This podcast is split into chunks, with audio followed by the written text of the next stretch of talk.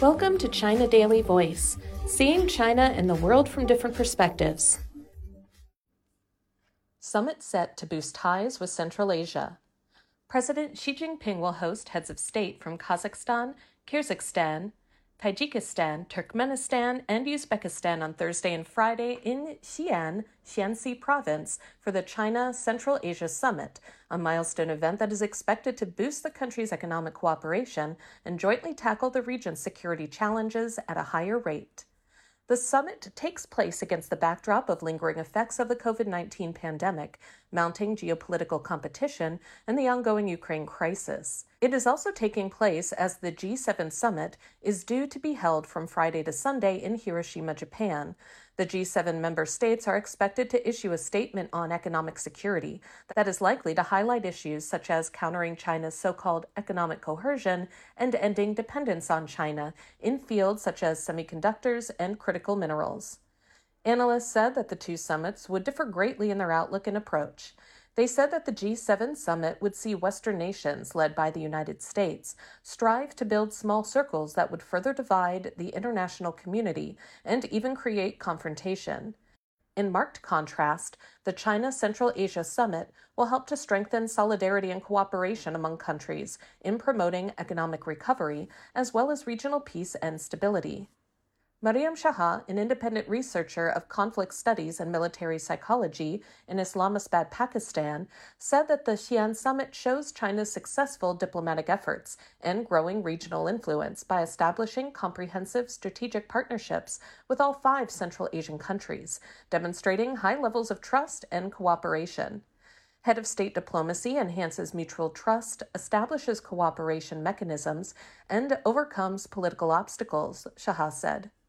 One of the most important highlights is President Xi's active involvement and personal engagement in the summit, highlighting China's commitment to strengthening ties with Central Asian countries.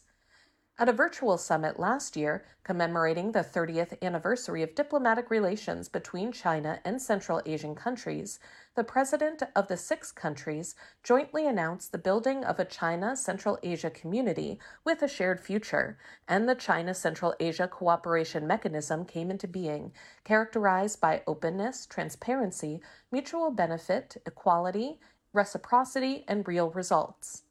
Addressing the virtual event, Xi said that the key to successful cooperation between China and the five Central Asian countries is their abiding commitment to mutual respect, good neighborly friendship, solidarity in trying times, and mutual benefit.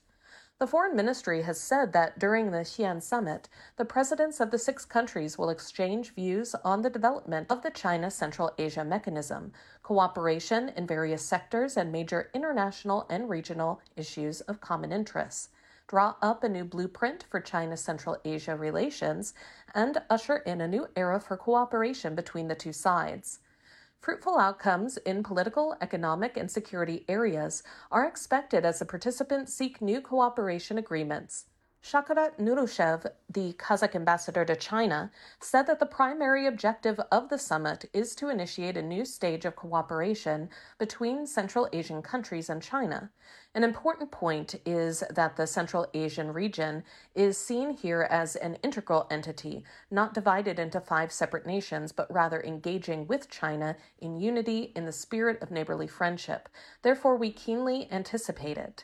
Nuryshev said in an article published on the website of China Global Television Network. Central Asia is where the Belt and Road Initiative was proposed, and it is also one of the regions to have reaped the early fruits of the initiative. China's trade with the five countries increased to $70.2 billion in 2022 from 460 million in 1992 when China established diplomatic ties with the nations. Investment cooperation has also benefited all sides.